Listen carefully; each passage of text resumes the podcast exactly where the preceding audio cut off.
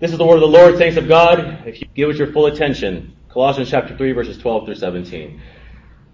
So as those who have been chosen of God, holy and beloved, put on a heart of compassion, kindness, humility, gentleness, and patience, bearing with one another and forgiving one another. Whoever has a complaint against anyone, just as the Lord forgave you, should also you forgive. Beyond all these things, put on love, which is the perfect bond of unity. Let the peace of Christ rule in your hearts, in which indeed you are called in one body and to be thankful. Let the word of Christ richly dwell within you and with all wisdom, teaching and admonishing one another. Psalms, hymns, and spiritual songs, singing with thankfulness in your hearts to God. Whatever you do in the word or deed, do all in the name of the Lord Jesus, giving thanks through him to God the Father. May God add a blessing to the reading of his word. You may be seated.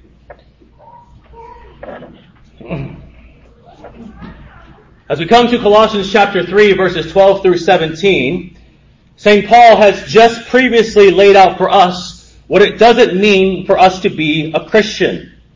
If you were to ask yourself, saints, uh, what doesn't it mean to live in Christ? Just look at that list that St. Paul provides to us in verses 1 through 12. Here, or rather in verses 1 through 12, saints of God, he lists a list of sins that would identify not one who has believed in the Lord Jesus Christ, but, but one who is still enslaved to their sin. And as St. Paul is writing this letter, he's urging his hearers, just as he is urging you, just as Christ, as I was studying this, urged me, this simple truth. Since you have believed upon the Lord Jesus Christ, then simply put, act like Him. That's the basic, that's the basic moral theology of the Christian faith. If you believe upon the Lord Jesus Christ, then act like Him. Talk like Him. Walk like Him. How do we do that then? I mean, isn't that the, the question that's always on the Christian's mind? How do then I walk like, act like, talk like Jesus Christ? Thank the Lord that they give us the answer put on a heart of compassion, kindness, humility, gentleness, and patience, bearing with one another and forgiving each other, who has, whoever has to complain against anyone, just as the Lord forgave you, you must also do also, you must do also, in addition to all these things, put on love. Put on love. This, saints of God, is a beautiful list, is it not? If there's anything that we as Christians should aspire to look like, it should be a Christian of Colossians chapter 3 verses 12 through 17. We are to aim to be a Colossians chapter 3 verse 7, no, 12 through 17 type of Christian. But saints of God, if we were honest with ourselves, and let's, let's today be honest with ourselves. If we were honest with ourselves, the Christian life isn't what we thought it would be. If we were just honest with the Christian life and, and, and how it is, you have to admit that it, it's not what we initially thought it would be. And what I mean by church is this, is that at times, it seems like it's easier to act like what it doesn't mean to be a Christian than what it means to be a Christian. Again, it seems at times that it's actually easier to be a Christian that is practicing envy and malice and unforgiveness and hatred than it is to be a Christian practicing compassion, patience, forgiveness, and love. Saints of God, don't let me be the only one here on this island alone. Have you felt that? Have you noticed that in your Christian life? That before you were saved, it was much easier to sin than it is now that you are a saint to be holy and to be Christ-like. Pastor Antonio, one of his great sermons, asked this question. He, he says, if this is the road to eternal life, if the Christian life is the life that leads to everlasting happiness, then why is it so hard? Why is the Christian life so hard? Saints of God, the answer is because Jesus Christ carried a cross. And you better believe that if Christ carried a cross, you gotta carry a cross. This is the life of sanctification, saints of God. This is the life of not only believing in Jesus, that's great, praise God. But, but what, but what distinguishes true Christians is one acting like Jesus. You know some theology, that's well.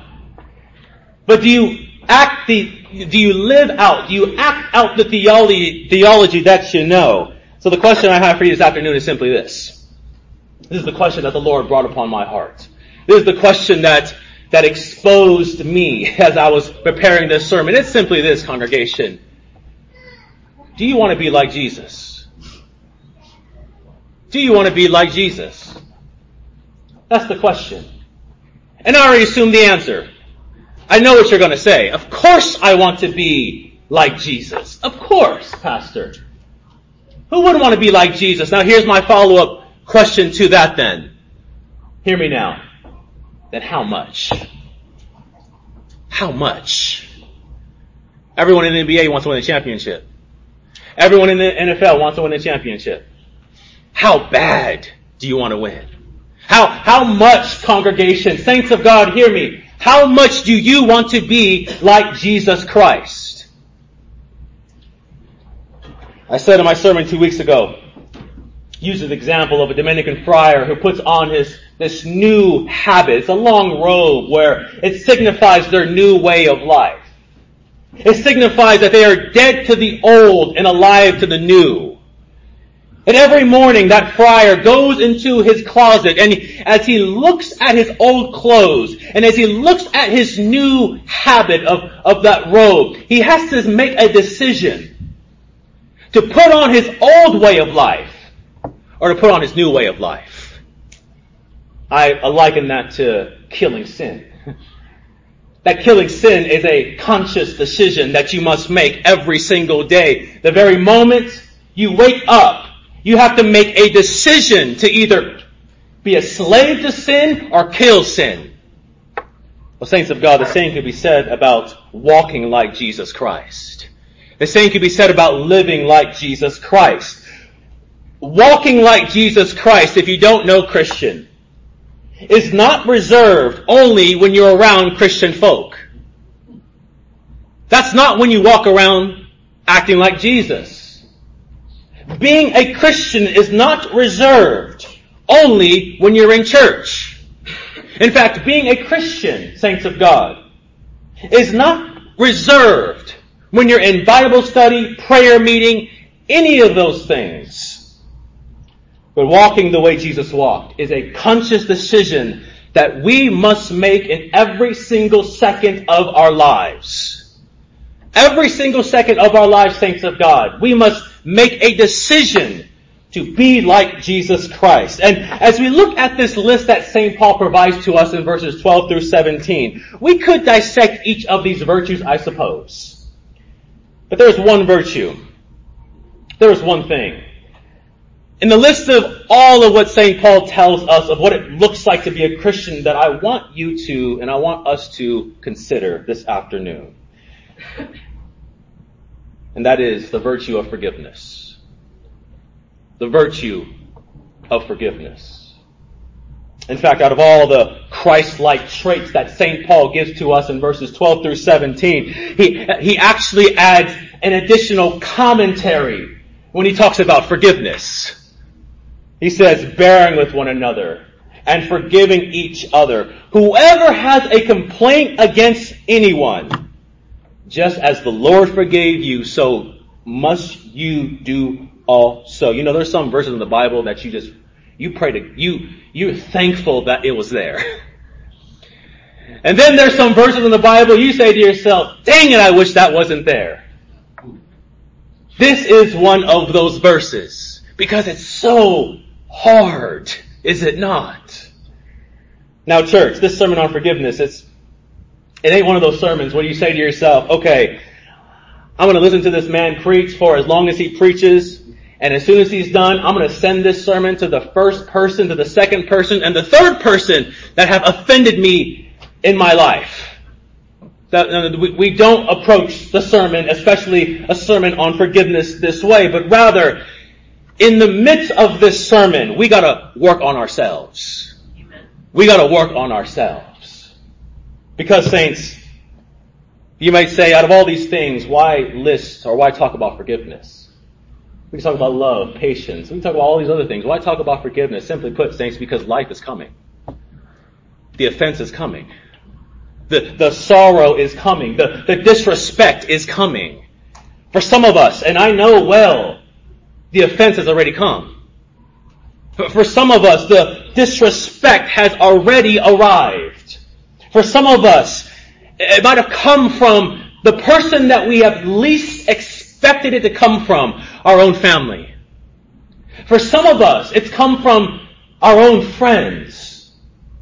For some of us, it's come from our own co-workers, or, or worst of all, the offense and the disrespect and the hurt have come from church people. Have come from church people. You know, saints of God, have you ever been offended by church people? By church people? I mean, the offense coming from people whom we share blood with is hard enough.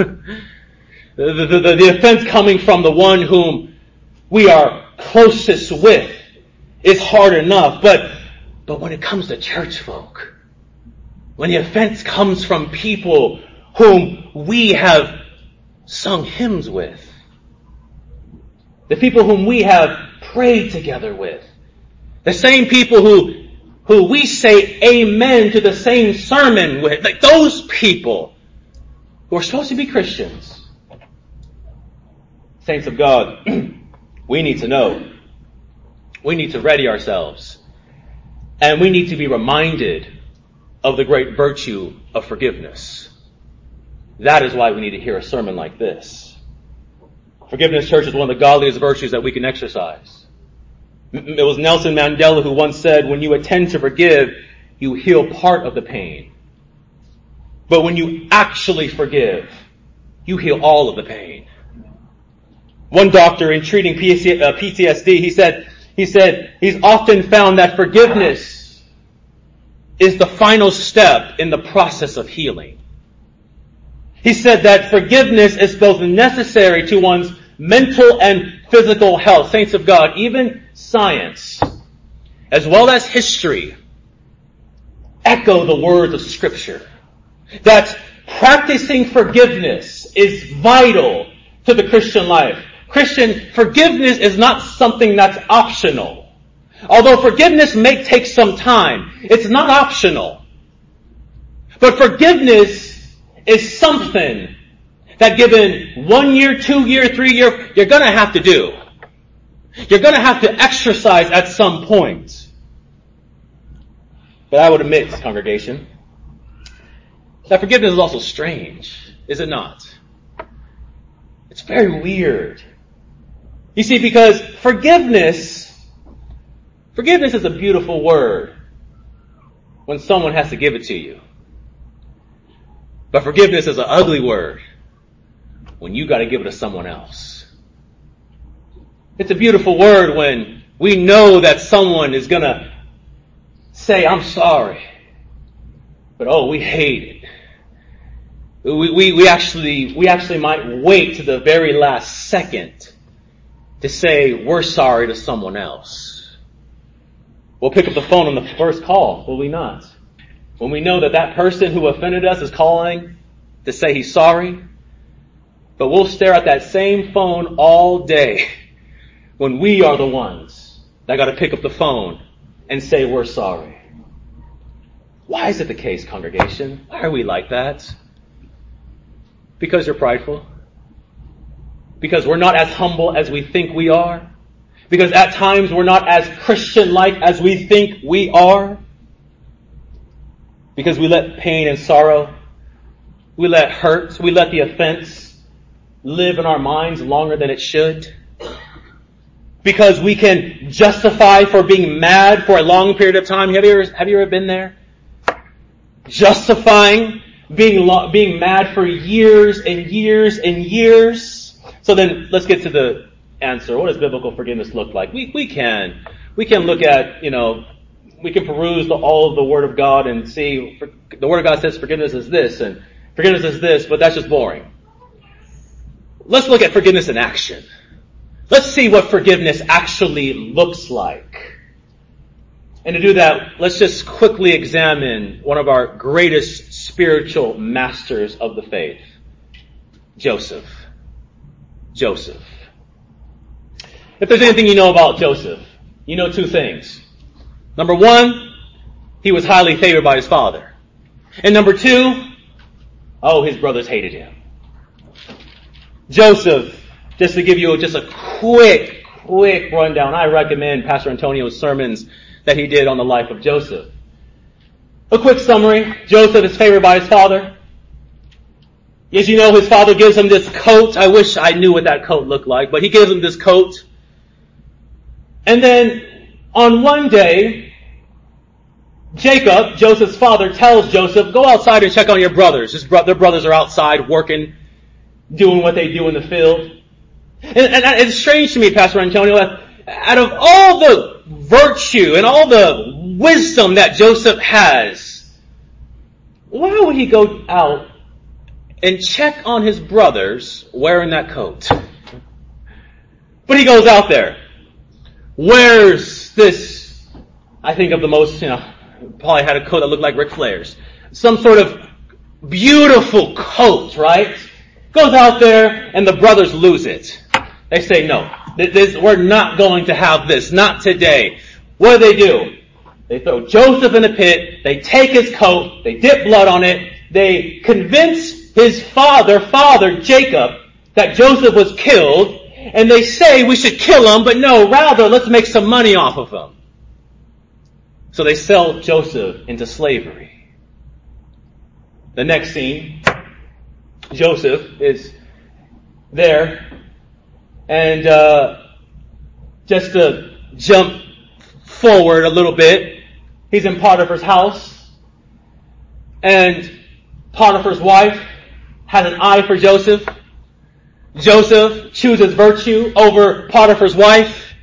Potiphar's wife goes back and says that Joseph tried to do something to me that he shouldn't have. What happens next? Joseph's in prison for more than 20 years. 20 years Joseph's in prison. Imagine you in jail for 20 years for a crime you didn't commit. But more so, imagine being in a place where the origins of where you're at comes from your brothers. Imagine what Joseph is feeling. Imagine him plotting. imagine him thinking that when I get out of here, I'm going to kill every single one of those ten brothers, save Benjamin. Every one of them. Of course, Joseph doesn't think that. Because I think that. in my sick, twisted mind of wanting vengeance, I would think something like that. But 20 years has passed. Gets out of prison. And here's where the story starts to get really, really, really interesting. Because of Joseph's ability to interpret dreams, fast forward, he is now the second most powerful man in all of the world second in command to Pharaoh. And so what happens next is where things start to get real juicy. There's a famine in the land. Jacob tells Joseph's brothers, hey, can you go down to Egypt and get some food for us? No problem, Pop. We'll go down there. And guess who they got to deal with when they get to Egypt? Guess who Joseph's brothers have to go through in order to provide for themselves. The same one who they threw in the pit, the same one who they hated, the same one who they envied. The brothers come back, go to Egypt, and Joseph is there waiting for them. Saints of God, this is the first lesson that we learn in forgiveness. It's that you cannot be thinking about that one person who has offended you for years. That it can go maybe a whole decade of you not even hearing of that person's name. Not even thinking of the offense. You might have even removed that person from your mind and haven't thought of that person in so long. But on a nice day you hear that they're invited to the party. That, that, that you might not be thinking about them for so long, but then you hear that they're around the corner. Then, then you bump into them. Then you see them. Here's the lesson on forgiveness, church. Just like in Joseph's case with his brothers, the Lord sometimes brings the offense back into your life. That, that sometimes the Lord will bring the people who have offended us back around. Sometimes. The ones who hurt us, the one who pains us, pained us, we will see them again. And we gotta deal with it again. And the Lord does so for what reason though? Why does He do so? Why does the Lord bring back people into our lives who we haven't thought about in years? Well, saints of God, it's not for us to get our get back. Remove that first from your minds. It's not for you to get off on them. It's not, it's not for you, saints of God, to tell that person all the things that you have rehearsed in your mind that you would tell them the moment you saw them. That's not why the Lord brings them back around. But rather, saints of God, the Lord brings these people back around for you. To see where you're at in the Christian faith. To see how much you have matured since the offense took place. To, to see how Christ-like you are. How much theology are you living out in the Christian life? Simply put, to see how much like Jesus we have become. As we come to Genesis chapter 45, Joseph is about to reveal who he is to his brothers. You see, his brothers didn't even know who he was. His brothers couldn't recognize him up to chapter 45. They, they had no idea, but in chapter 45, Joseph reveals to his brothers, and he, and he says in verse 1, Then Joseph could not control himself in front of everyone standing before him and shouted, Have everyone leave the room. So there was only one with him. Or rather, there was no one with him when Joseph made himself known to his brothers. It's just Joseph and his brothers. Saints of God, here is the second lesson that we learn, or rather there's two lessons we learn in forgiveness as, as we see this great reveal to Joseph and his brothers. The first is simply this, forgiveness is a choice. Forgiveness is a choice. Forgiveness is not an emotion. Forgiveness is a decision. Forgiveness is a choice that we must make. You see, up to chapter 45, Joseph he didn't have to say anything to his brothers. He did not have to reveal himself to his brothers. His brothers didn't know who he was. He didn't have to say anything. He could have left everything alone. But Joseph made a choice to forgive. Just as Joseph has been doing his whole entire life, Joseph chose virtue. Joseph chose to put on Christ. Practicing forgiveness, saints of God, is a decision that we must make. It's a decision where we, we take the words of our Savior in Matthew 5 to heart. You have heard that it was said, you shall love your neighbor and hate your enemy.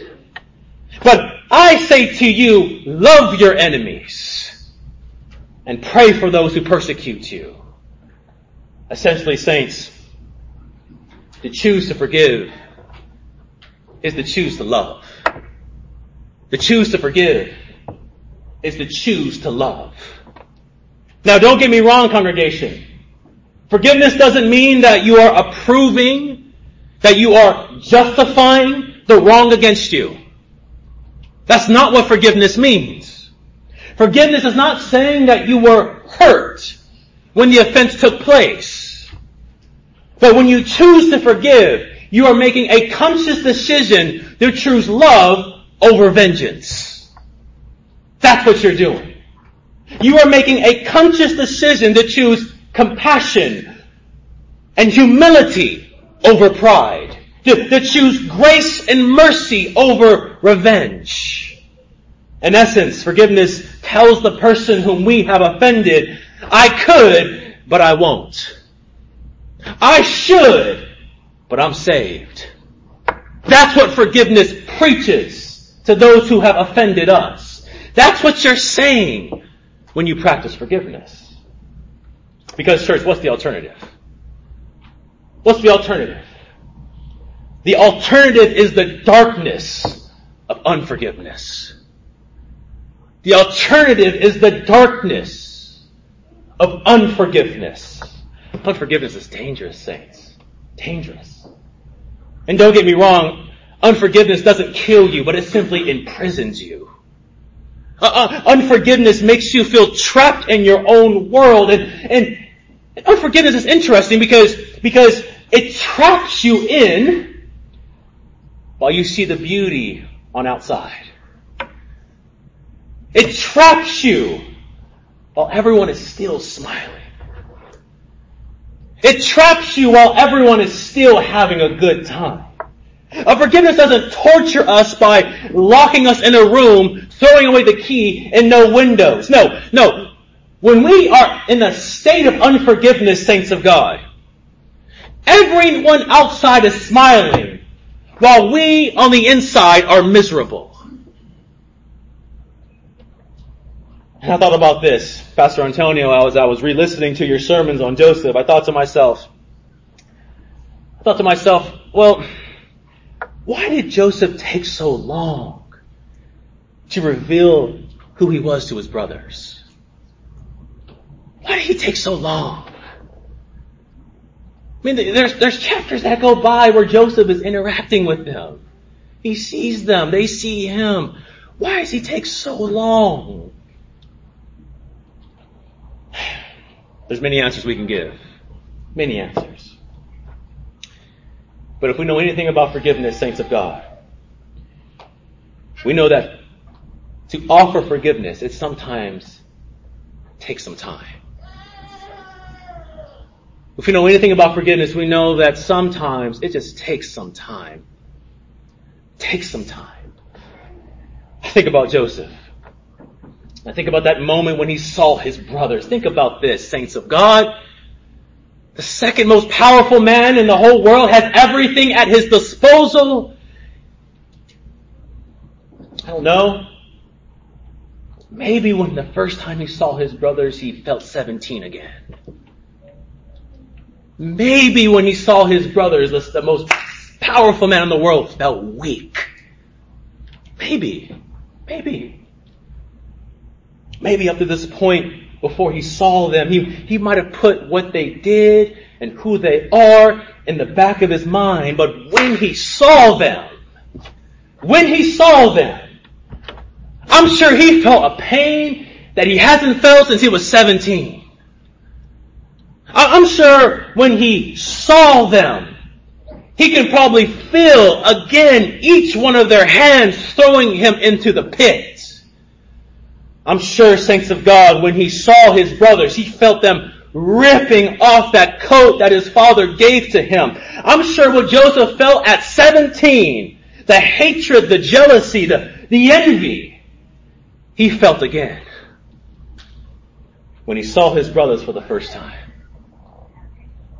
Everything started to come back to him. And God, once again, God once again had to work on him. God had to work on him. That's what unforgiveness does, congregation. Unforgiveness makes us imprisoned by replaying in our minds who did us wrong and how they did us wrong. That's what unforgiveness does.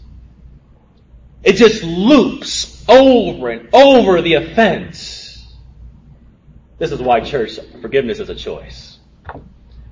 Forgiveness is a choice that you must make. And let me tell you, saints of God, you have the Holy Spirit within you. You have the Father within you and you have the blessed Son in you. You can make the choice to forgive. You do not have to choose unforgiveness. The choice, saints of God, is this. It's going to make it plain for all of us. Be like Jesus and choose forgiveness, or be like Satan and choose unforgiveness. Which one are you going to choose? Liberate yourself, congregation, if you have some pain in your life right now. Many of you come from churches where you've been hurt. Hurt. You're still crying at night. You still don't want to open up that door. Hurt. I'm here to tell you, the saints of God today, free yourself. Free yourself from pain. Free yourself from sorrow. Free yourself from the bondage that what their offense did to you. Or, saints of God, you stay shackled.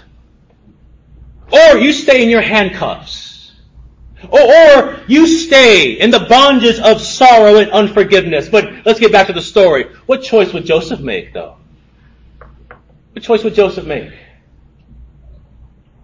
Again, verse 1. Joseph could not control himself. Tells everyone to get out. It's just him and his brothers. And he wept so loudly that the Egyptians heard it and the household of Pharaoh heard about it. Here's the, the next lesson we learn in forgiveness, saints of God, is that it's this. If you're asleep, wake up now, because you need to hear this. Trust me, you need to hear this. Practicing forgiveness is a private affair. Practicing forgiveness is a private affair. Notice, Joseph says everyone leave the room. He don't want the guards to hear. He don't want Pharaoh to know. He don't want no one in Egypt to know. Everyone leaves the room. And it's just Joseph and his brothers. Joseph is saying, we're going to handle this like men. We're, we're going to handle this the way in which we ought to handle this. Joseph commands everyone to leave the room. He talks to his brothers, saints of God. When someone has offended you, do not make it a public matter. When someone has offended you, do not make it a public affair.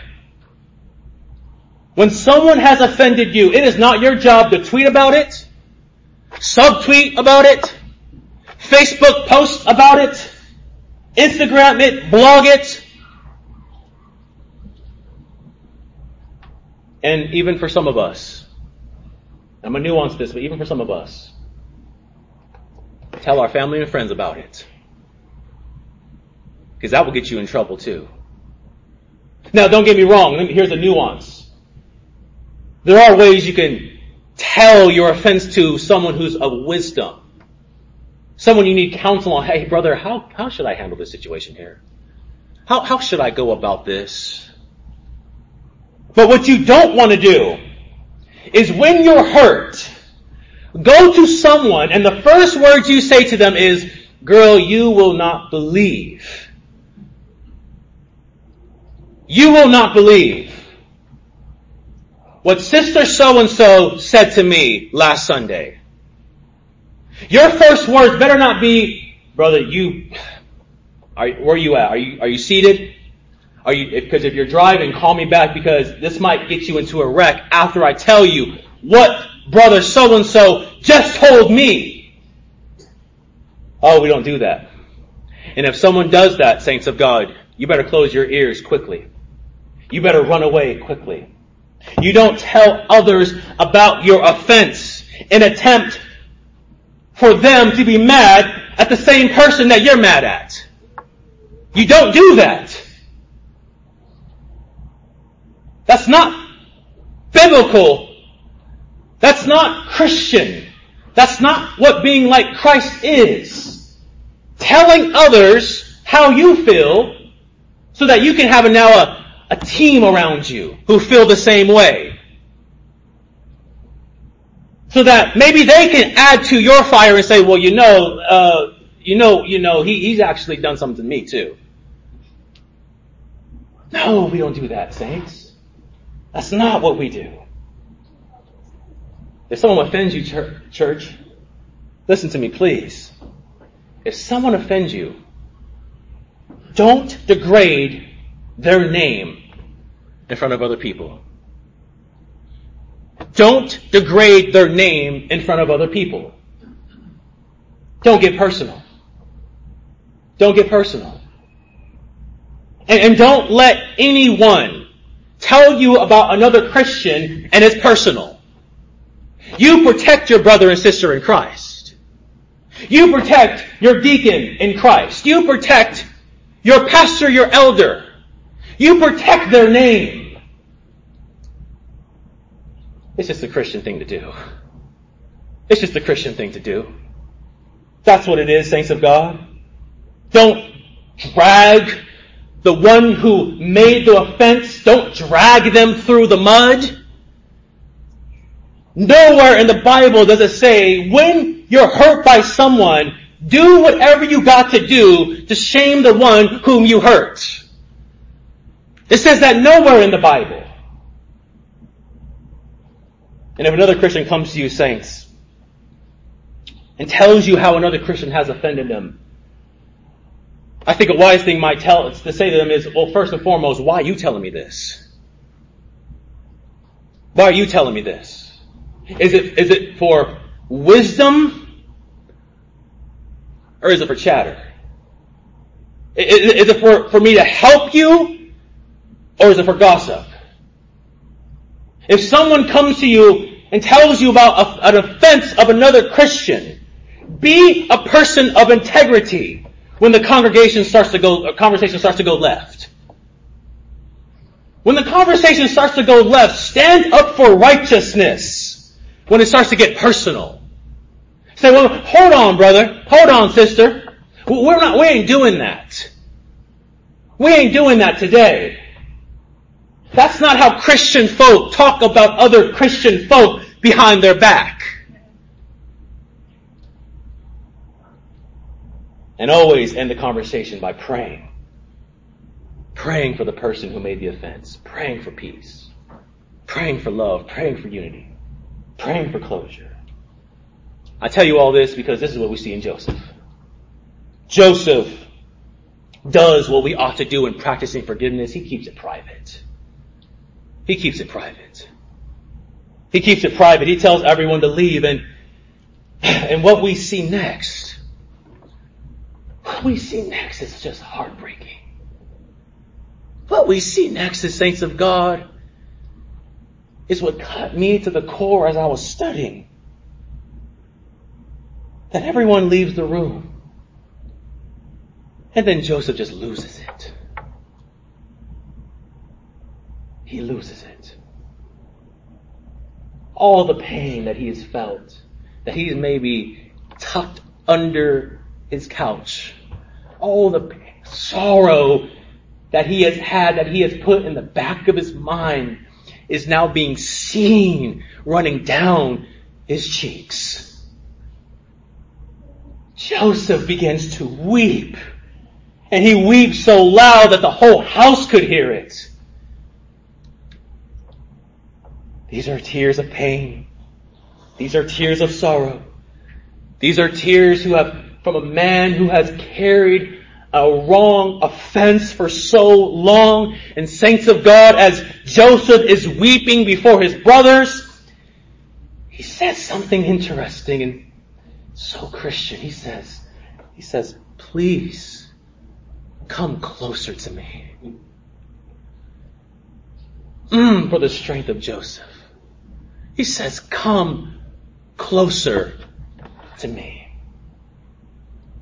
while they are frightened, while, while, while they are scared to death, Joseph is drawing them closer with love. He says, come to me. Oh, I want to put this in a theological, Christological sense, but he says, come to me. Come to me. Don't be scared. Don't be frightened.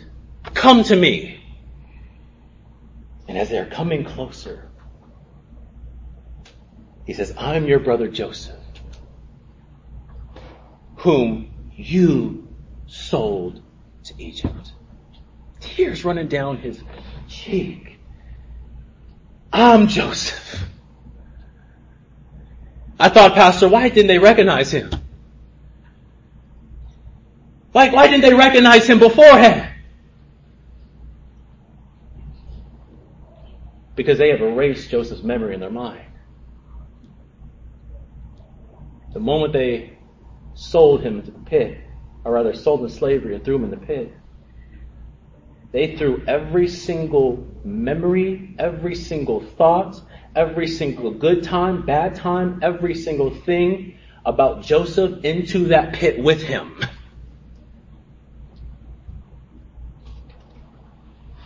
Joseph says, I'm Joseph. Here, saints of God, is another lesson we learn. That when we practice forgiveness, please hear me. Tell the one who offended you.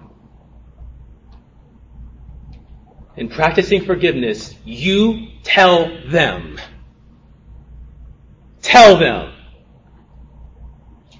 When practicing forgiveness, tell the one who offended you. You go to that person and you confront them. And when you go to that one who offended you, you tell them how bad they hurt you. It's okay. You tell them how hurt you are. And not in hopes for them to cry. And not in hopes for them to kill themselves. But in hopes of reconciliation. In hopes of unity and peace and love. You tell them. Saints of God, I'm telling you, you tell them. Because this ain't what Christians do. We we say amen, we nod our heads yes, but, but wait till it's your time. I'm telling you this right now. I've been in church for a long time. I haven't been a Christian for a long time, but I've seen the inner and the outer workings of how Christian folk deal with Christian folk. You go to them when there's an offense. In hopes of reconciliation, not in hopes of a fist fight. It don't gotta be that. It ain't gotta be a debate. It ain't gotta be a war on words. Who's right? Who's wrong? Tell them what happened. And saints of God, this is not about again showing your muscle. The heck with that. This is not about winning an argument. Forget that. This ain't about you being right, he being right, but rather, saints of God, it's about healing. That's what it's about. It's about peace and closure. It's about me not having to think about this thing no more. It's about me not having to, to, to wake me up at night. Constantly on my mind. That's what it's about. If you ever offended someone, saints, or rather, yeah, if you ever offended someone, hear me now. And they come to you and tell you how you have offended them. I'm gonna give it to you how my father would tell me. You take it on the chin. You take it on the chin. You eat that punch. That's what you do. If someone tells you, brother or sister, you offended me, you don't justify nothing. You don't explain yourself. You don't try to make yourself part of the pain as well. You don't do any of that stuff. You say, you know what? I'm sorry. I'm sorry. Let me, let me, just talk to the man real quick and we're almost done real quick. Everyone want to talk about biblical manhood. Write books about biblical manhood, conferences on biblical manhood. We need to have those. That's great. That's fine. Attend them. Great. One of the ways you can be a man, man, is by manning up when someone shows you where you're wrong. That's how you can be a man. That's how you can be a man. Manning up when someone tells you you're wrong. You're wrong. And then you shut up. You don't say anything. You don't justify nothing. You keep quiet. You let them work on you.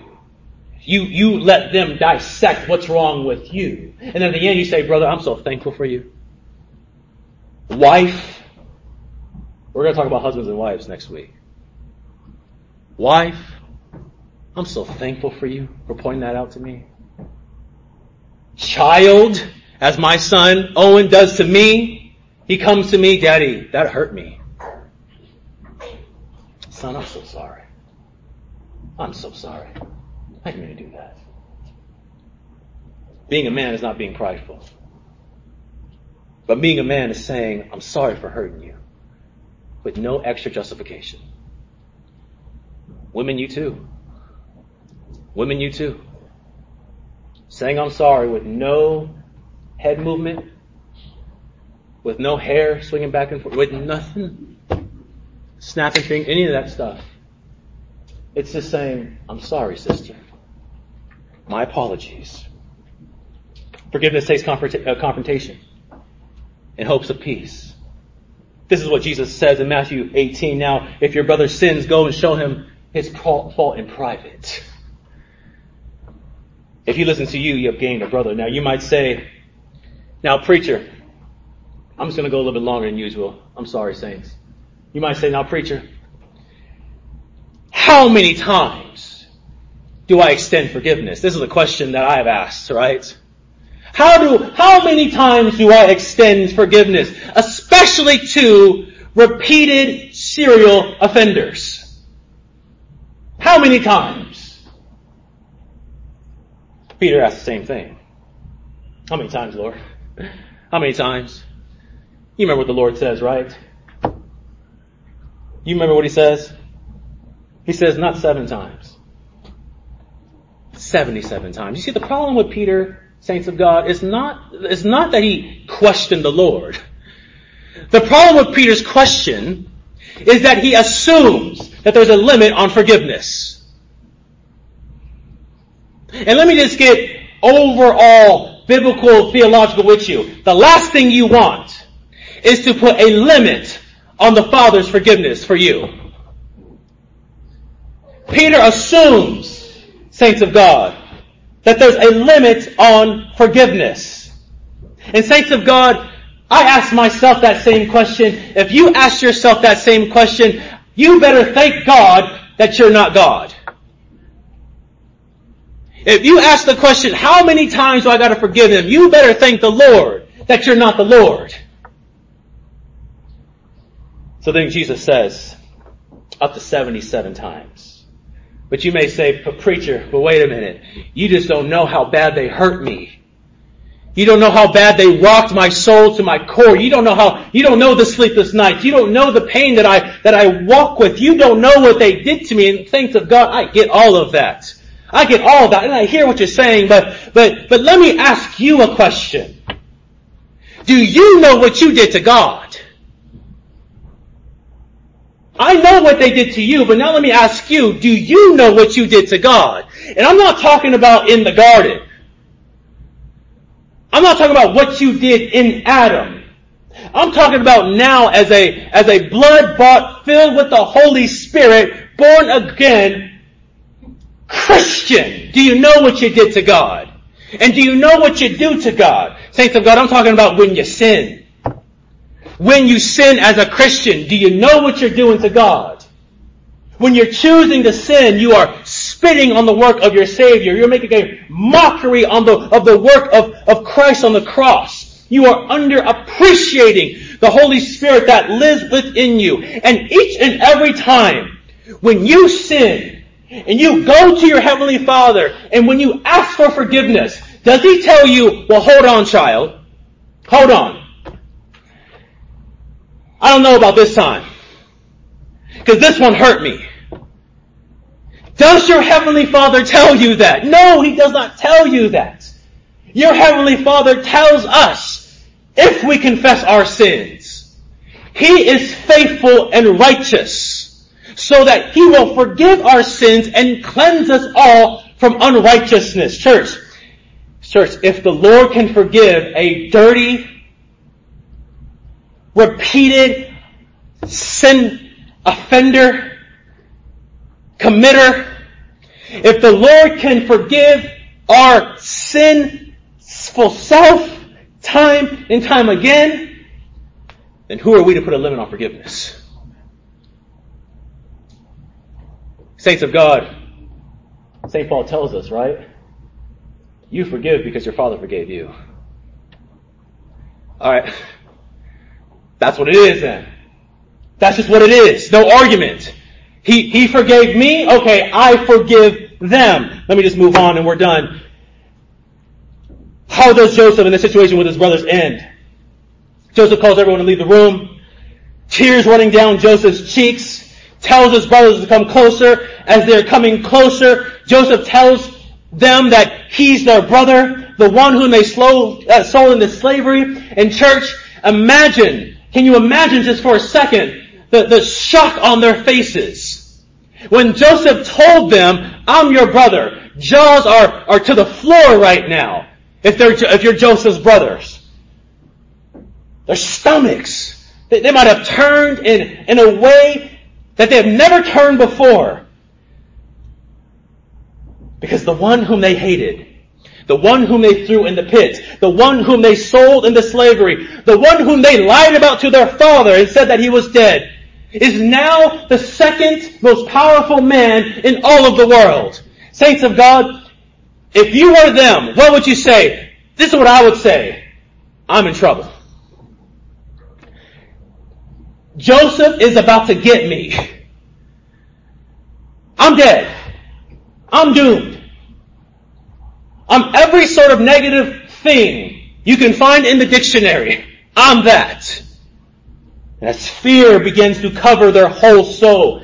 This, Pastor Antonio, this, this is what, this is what made me shake my head while I was studying. This is it right here. They're frightened, they're scared, and then he says, but do not be grieved. And do not be angry with yourselves. For God sent me here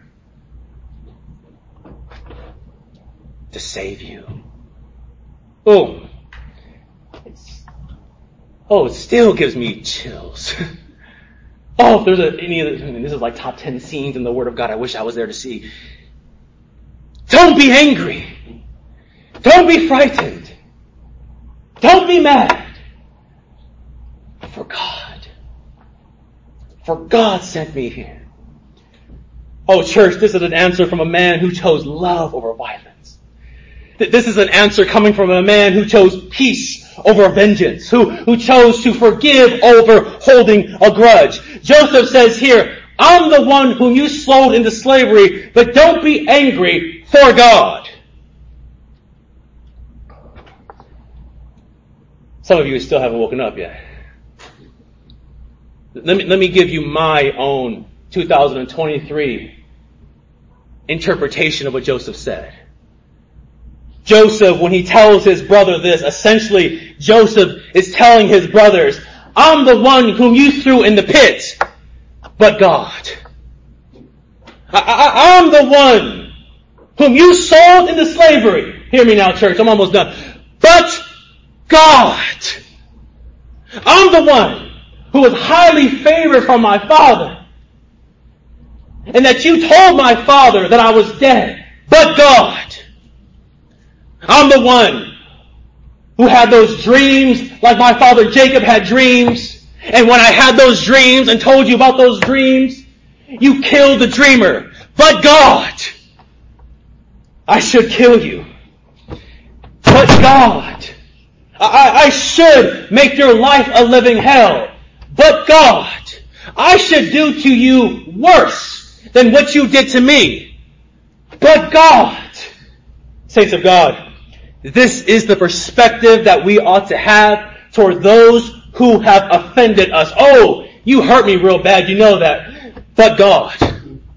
There was, there was a lot of sleepless nights, but God. I had to walk with this pain in my side because of what you did for so long, but now, but God. Oh, there were days when I wanted to physically harm you. But God. I had in my mind all the filthy and nasty and every single curse word that I could think of to say to you when I finally saw you, but God. But God, congregation. But God. But God over 2,000 years ago, He showed me on a cross that there is not a sin too big that forgiveness cannot cover. That but God over 2,000 years ago showed me that even those who killed Jesus are still candidates for forgiveness. But God congregation showed me that over 2,000 years ago, even those who turned their back on Jesus, those who mocked Jesus, those who said, I don't know the man, not once, not twice, but three times, can still be embraced by God's arms of forgiveness. We can forgive now, church. Hear me now. Because over 2,000 years ago, the Father was forgiving me in His Son, Jesus Christ. That's why we can forgive.